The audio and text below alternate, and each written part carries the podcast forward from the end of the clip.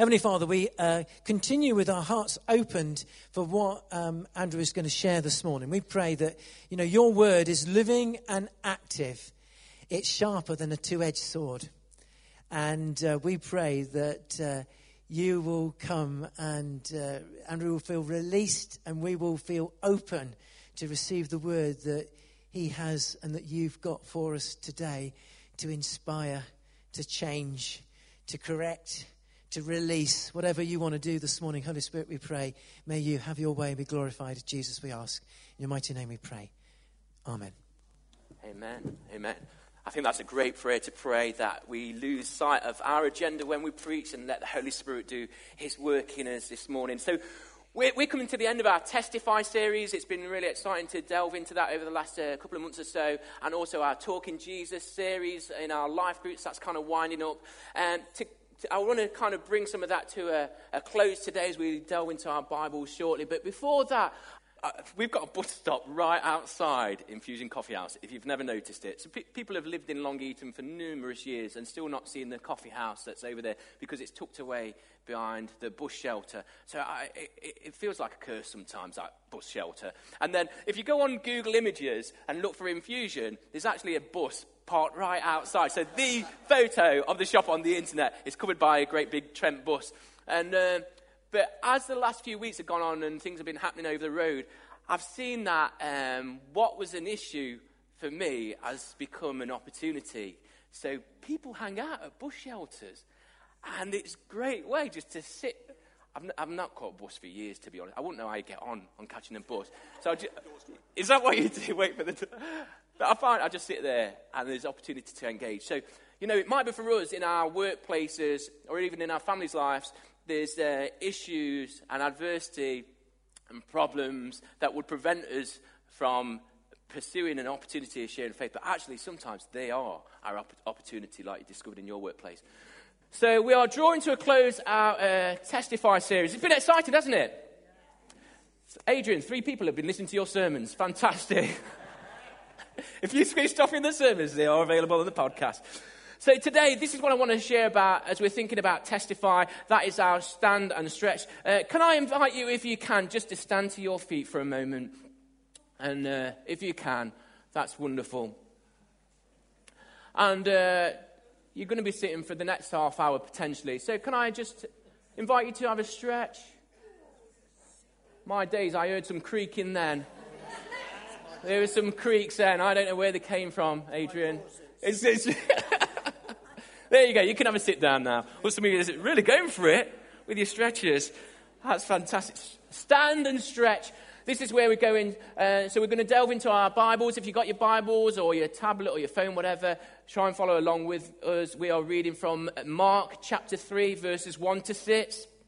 Before we get into this, I do want to share a little bit of background. It might set the stage for us in where we're going this morning. Um, so, historians actually say, um, and this isn't what we find in the Bible, but it is a, there's a number of historians that pick up on this, that King Herod built a temple and uh, enlisted the help of uh, over 200 finest stonemasons, Jewish uh, stonemasons. I think there was something like 217 to be a bit more precise. He enlisted the help to build a temple. And uh, to hurry the project along, what happened was this that the stone uh, mason, uh, uh, the, sorry, the, the form, foreman of the stonemasons, his name was Yeshu Bensi. He approached the, uh, the chief priest and says, Listen, to get this job done, we need to work around the clock. That means working the Sabbath. And the chief priest agreed to the stonemasons, the Jewish stonemasons, working the Sabbath to complete it. While that was ongoing as well, uh, they were asked to also build, because they're the finest Jewish stonemasons at the time, they were also asked to build a Roman headquarters, a big tower that was to be a Roman headquarters. That also meant them working on the Sabbath. Now, when these build, big builds were complete, I mean, DIY SOS has got nothing on these guys, what they accomplished.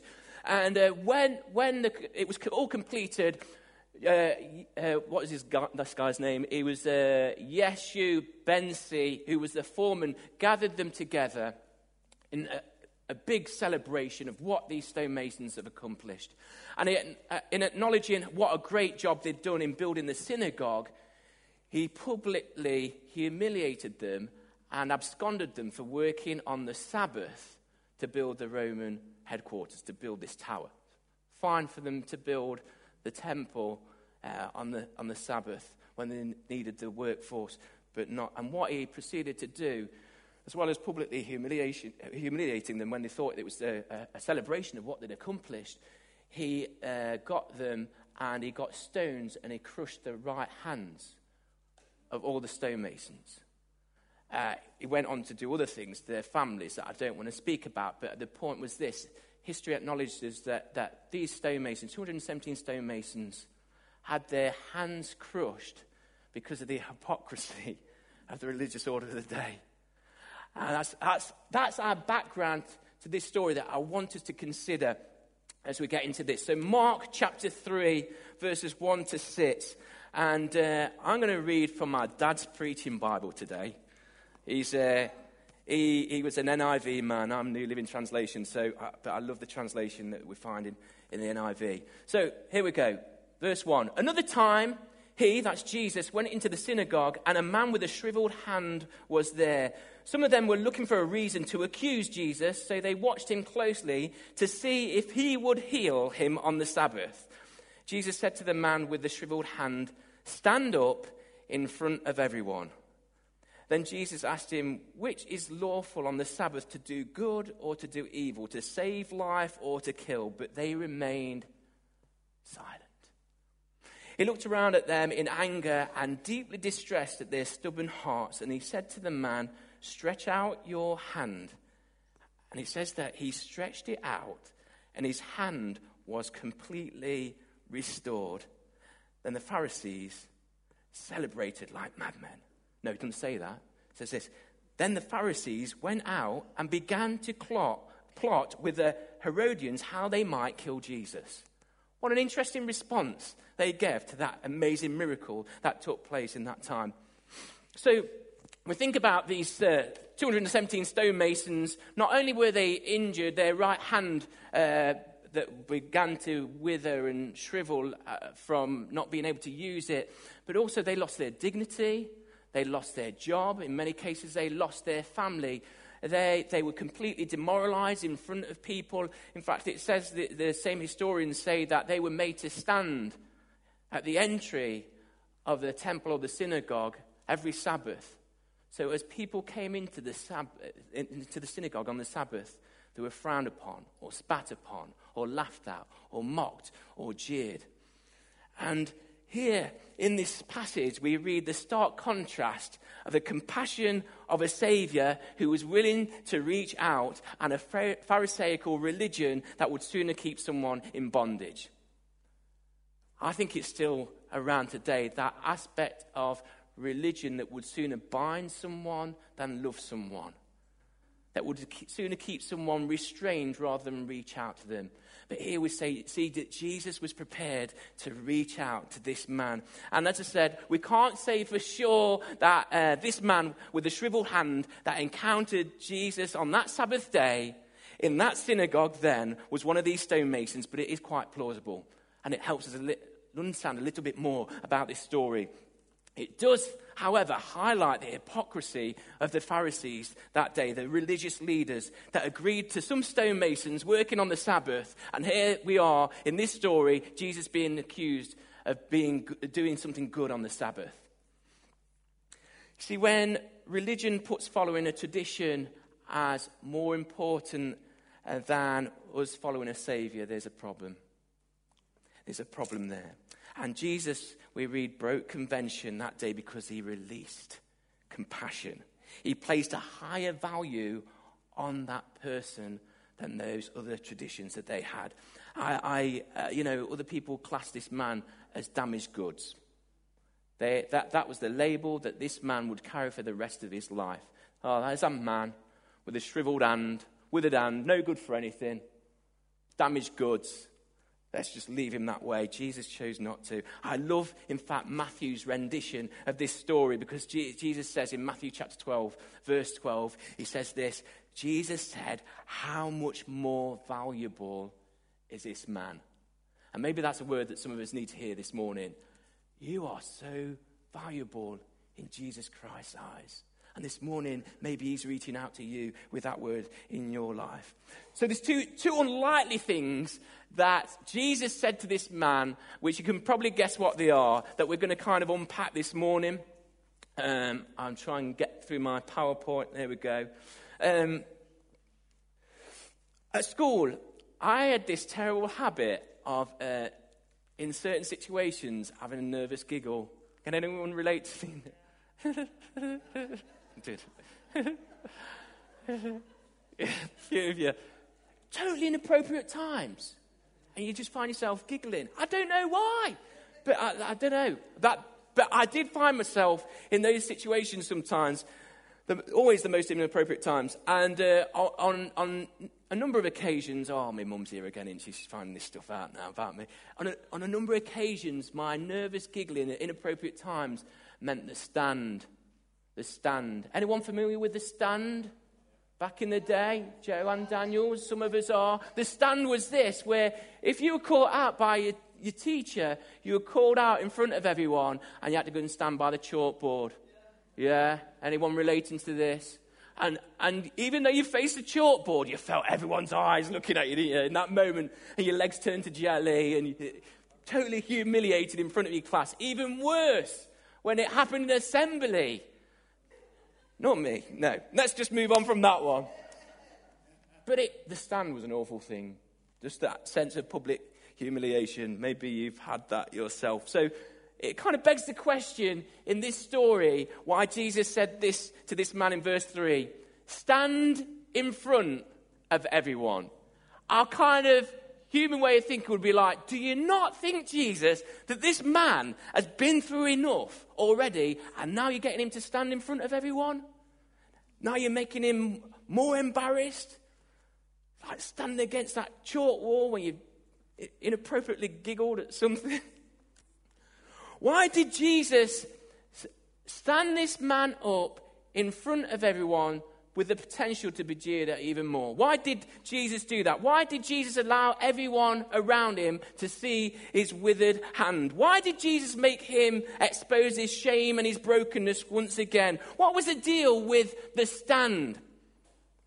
Well, this is the deal with the stand. The stand wasn't a punishment, it wasn't a humiliation, it wasn't a stitch up by Jesus with this guy. This was different to the so many other times that this man had had to stand at the Sabbath when he'd faced public humiliation, having to stand at the entry of the synagogue and being jeered at and, and being demoralized because of his condition. This was different. This stand was exposing the hearts of the Pharisees. This stand drew, drew attention to what Jesus could do. This stand was a step of obedience for this man. This stand was one man rising in hope in his situation. This stand was one step closer to everything changing for this man. This man stood, and we read from Jesus' command to stand in front of everyone, we read that the accusers were silenced it kind of makes you think, doesn't it? What, what if I stand? What if I do that too? What if in my generation I'm a person that is prepared to stand for Jesus? What if the stand for us was a step of obedience? What if the stand for us was to silence the accuser? What if the stand for us was to draw, draw attention to Jesus? What if the stand for us was us rising in hope? What if the stand for us was to show there's another way? What if the stand for us is actually to stand on His word and His promises in our life? Let me tell you about a young person. They're not here now. In fact, they're, they're now on a uh, young adult and they moved away. But um, a number of years ago, and I was, I was so excited to hear this story, this testimony that she gave. And uh, in the school that she was at, they had a soapbox.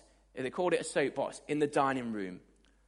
Uh, this soapbox was an opportunity for anyone in the school, any of the students in the school who felt they had something to say, the soapbox was there to stand on in front of all their peers and say it.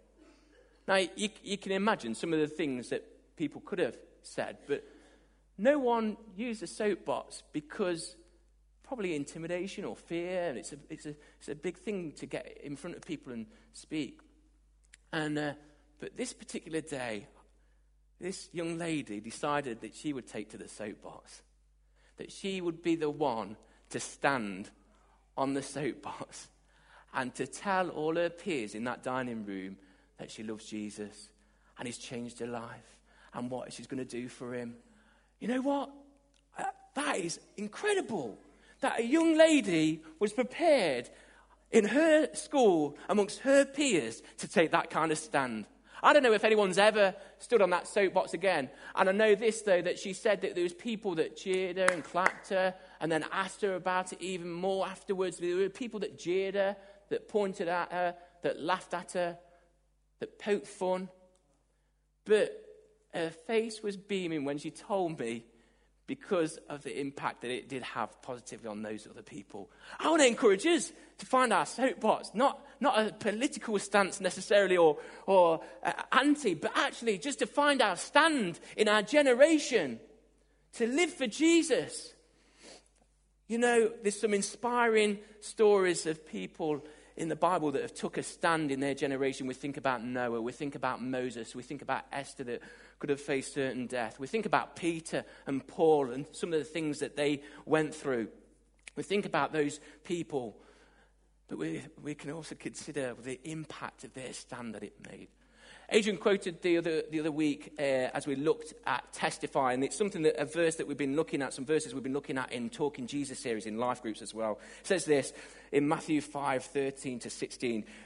You are the light of the world, like a city on a hilltop that cannot be hidden. No one lights a lamp and then puts it under a basket. Kind of pointless, defeats the object, doesn't it? Instead, a lamp is placed on a stand where it gives light to everyone in the house. In the same way, let your good deeds shine out for all to see so that everyone will praise your Heavenly Father. A lamp on the stand, and I know Adrian had talked about that at the time, and me and Adrian have been chatting about, well, what is our stand? Where, where is our stand? Where is the place that we've got an opportunity to share the light of life through Jesus Christ that we've discovered? Where is that opportunity? Is it in our workplace? Is it in our school or at university? Is it uh, amongst our family? Is it on our street? Where is our stand this morning? Someone once said, Take a stand for Christ, or you'll fall for anything. You might have heard that. Let me sh- point to some verses this morning, and may these verses just sink in deep to us. Proverbs 31, verse 9 Stand up for the poor and destitute. Ephesians 6:12 stand against the devil's schemes. Ephesians 6:13 stand your guard. And then after you've done everything, after you've done everything else, stand. Stand. Philippians 4 verse 1 says stand firm in the Lord. Romans 5 2, because of our faith, Christ has brought us into this place of undeserved privilege where now we stand. Incredible that through His grace and mercy and love, we're stood in this place of privilege this morning. I want to encourage us to stand. You know what? If you feel that you've not got the strength to stand at the moment in your life, let me encourage you to stand on every promise of God for you and where you are. Young people, I want to just, uh, young people have stayed in this morning. Um, I just want to address you for a moment. I've done different youth work for over two decades now, and I feel that the, for young people today, it's the greatest time of challenge for them growing up. I feel that there's so much that comes against them.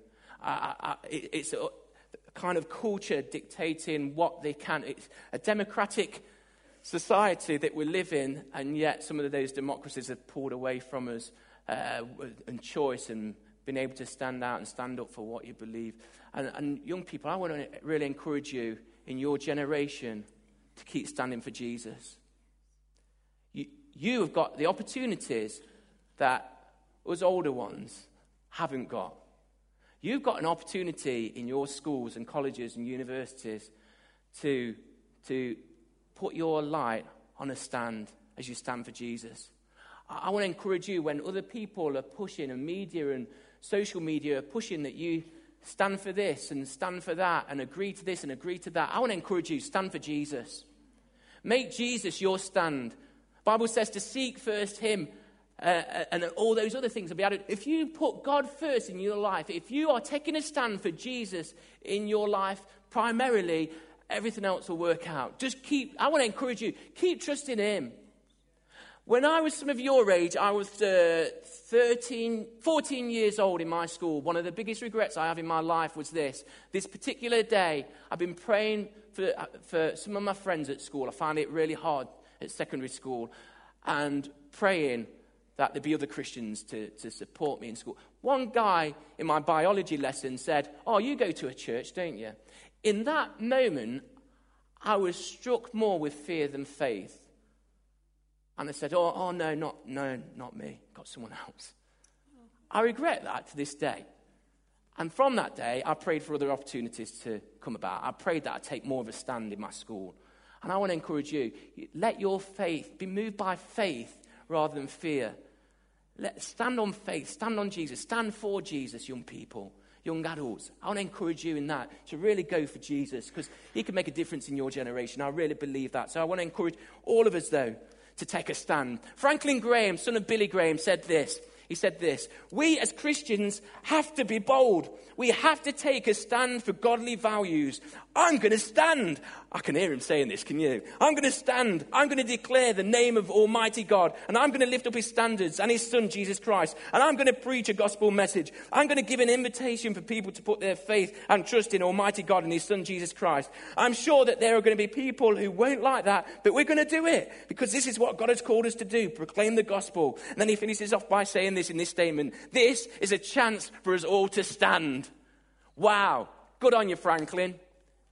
If I wasn't standing already, I'd be wanting to stand now. Wow. Come on. Come on, Franklin. It's great stuff. And for us as, as Christians, I want to encourage us in, in our stand as we come to the close of our Testify series, because even though we might move, we're moving on to another series, the heart of this still, still stands for us as a church and what we're about in reaching and loving our community. And we read in this story that this man, in the face of adversity, stood for Jesus. When Jesus asked him to stand, he stood. And so the question that comes to us now is this will we? Even when things get tough, when compromise would be easier, when we're battle weary, I want to encourage us in our stand to stand firm, to stand in grace, to stand for others, to stand against the enemy's scheme, and a stand that's not motivated by, by judgment or religion or tradition, but a, a, stand that's motivated by love for God and love for others, a stand that points to hope and healing and justice and righteousness, just like this man discovered in his stand that time. I'm going to quickly move on to our second point, and it's this the stretch. The stretch. Anyone have one of the, oh, you can't see it very well there. You might see it on the back. I had a stretchy Hulk. Did anyone have a stretchy Hulk? Just me then. Uh, I, did you have a stretchy Hulk, Rob? And it, it was great because you'd stretch it as far as you could. Eight year old, just stretch, stretch in my Hulk and then let go, and it kind of all comes back to how it was, back to the default thing. I, I stretched it so much that actually one day I ruptured Hulk, and this, he had a, a, a, a leak of uh, green bodily fluid. Question is, mother, where did my Hulk go? Probably put it in the bin because it leaked. But, uh, but now, Rob, if you still got yours, mate, these are worth over £2,000. What did you do with it? Because she's going to find it now. I she's find it from £2,000. The, stre- the stretch.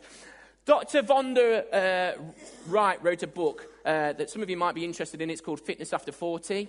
Um, did, she did do another edition, Fitness After 50. So you're all right, Adrian. You can order that one online.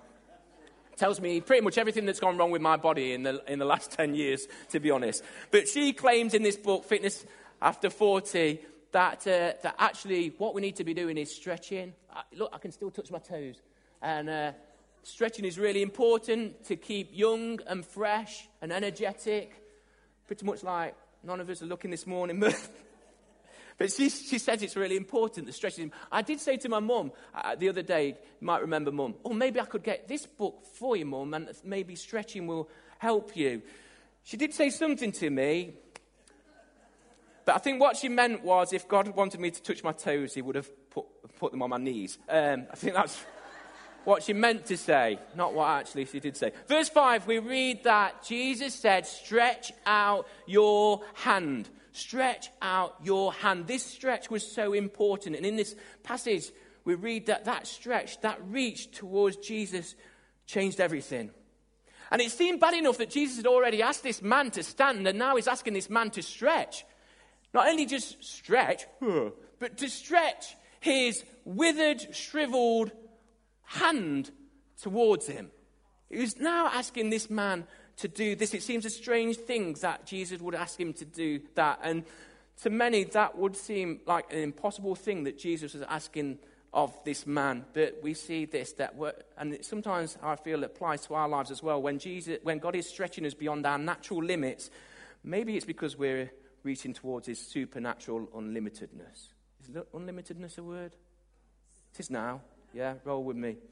Maybe when we can't, we've done what we can in our natural, but we choose to reach out towards Jesus, we will see a release of his supernatural and miraculous unlimitedness. Hudson Taylor, uh, one of my faith heroes, Hudson Taylor was uh, in the 1800s a missionary to, to China. He faced incredible opposition uh, to his stand uh, to go and reach the people in China. Uh, lots of people opposed him, but uh, we also read that he had incredible faith that was prepared to stretch. And one occasion, he, uh, he put his hand in his pocket. All he'd got was one silver coin. That was for his meals for the rest of the week. But a desperate father whose wife was dying came to him and said, You've got to come. You've got to come and see my wife. You've got to come and pray for her. And we've got nothing. And he followed, followed this man prayed with the wife, and uh, the, the, the, desperate father just said, Have you got anything you can give me? He put his hand in his pocket and he knew there was just this silver coin rattling around, and he, and he just had an inner battle with God saying, I'm not going to give him that. That's, my, that's mine. It's going to pay for my breakfast in the morning. That's all I've got. But it, he then decided that he would prepare, be prepared to stretch his faith, and he gave that man his last coin. And it meant the world to this desperate father uh, whose, whose wife was dying at that time.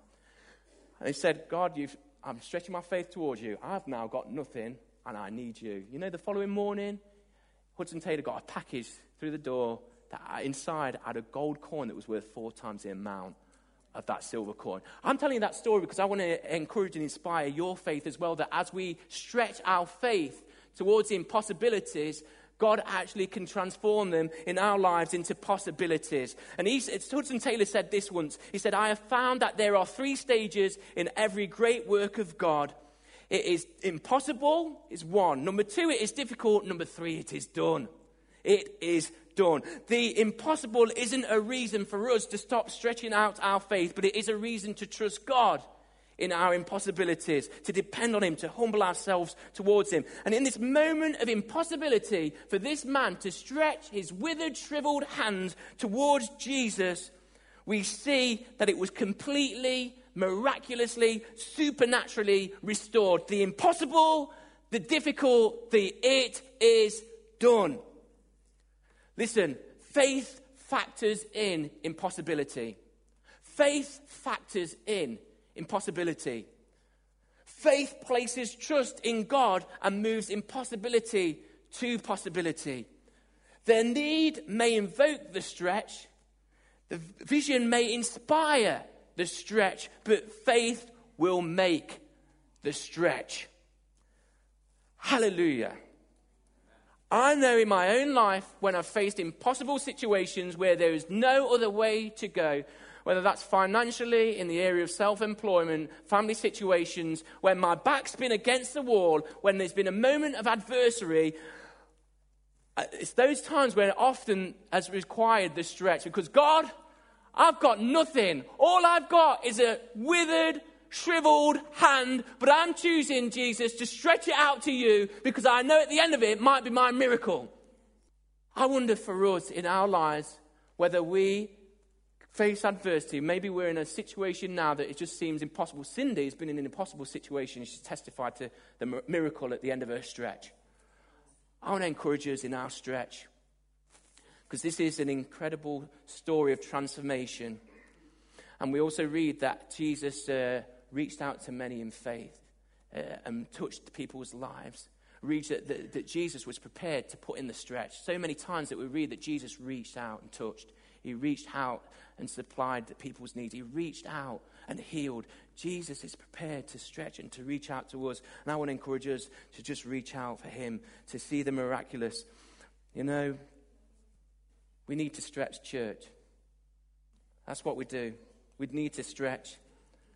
And we see that the early church, as they stretched, even in persecution and challenge, as they stretched, they saw a release of the miraculous. Church, we want to see that for this area, for our lives, for this place. If we're to grow as a church, because part of the thing of stretching, it's always, it's always growth points as well. If we're to grow as a church and as individuals and as ministries, we're going to need to stretch. We think about the new build. In many, many people have said to us, oh, it's impossible. I don't care whether people say it's impossible because I know that through this story, at the end of our stretch, there could be a miracle. God can turn the impossible into, impossible into, into possible. Let's get that right. I'm all over my words this morning, but it's because I'm excited about this. Because maybe for each one of us, as we stand and stretch, we'll discover something of Jesus' goodness, just as this man did. And maybe our stretch is to give something. Maybe it's to start something. Maybe it's to sell something. Maybe it's to go somewhere or to take someone. Maybe it's to love someone, to pray for someone. Maybe it's to invite someone. Maybe it's just to reach someone. Maybe our stretch is to write something. Maybe it's to share something. Department leaders, in this place this morning, and department leaders who aren't in this place this morning but will be listening to the podcast, I'm sure. I want to say to you, where, where is your stretch? Department leaders, where is your stretch? Uh, what is it that will take you beyond what you can do and of yourselves and your talents and giftings, but take you to what God can do?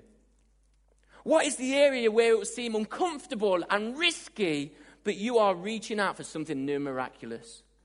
I want to encourage department leaders, especially in this, to, uh, to go for a stretch. Where is your stretch? But maybe those are questions not only for department leaders, but for all of us this morning. What is your stretch? What will take you beyond what you can do into what God can do for you? What is the area it will seem uncomfortable, maybe risky, but you can stretch for something new and miraculous? Because this man, he changed everything. And I believe as a church, that as we stand on God's truth and mercy and grace in this town, and as we stretch and reach towards what God has got for us through Jesus Christ, as we reach out in love to the people in this community, I know there's a miracle on the end. I know there's a miracle on the end. You know, we read in this story that before Jesus asked the man to stand, Jesus was already standing we read that before the man stretched out his hand towards Jesus, Jesus had already reached out to him. When the Pharisees had placed judgment and curse on this man, Jesus was lifting off judgment and the curse of his life. Jesus was reaching out to him. And this morning, the most important question that I need to ask you is where do you stand with Jesus? Are you in right standing with Jesus in your own life? Is he Lord of all? Is he King of kings? Is he the King of your heart? Have we moved in our own life from being a fan to a follower of Jesus? I want to ask you this morning the most important question that you can answer is this Where do you stand with Jesus Christ this morning? Romans 5 1 to 2, we touched on it earlier. It says this Therefore, since we have been justified through faith, we have peace with God through our Lord Jesus Christ, through whom we have gained access by faith into this grace in which we now stand this morning. If you haven't got a relationship with Jesus, you have that opportunity to be in right standing through His grace and love and your faith in Him.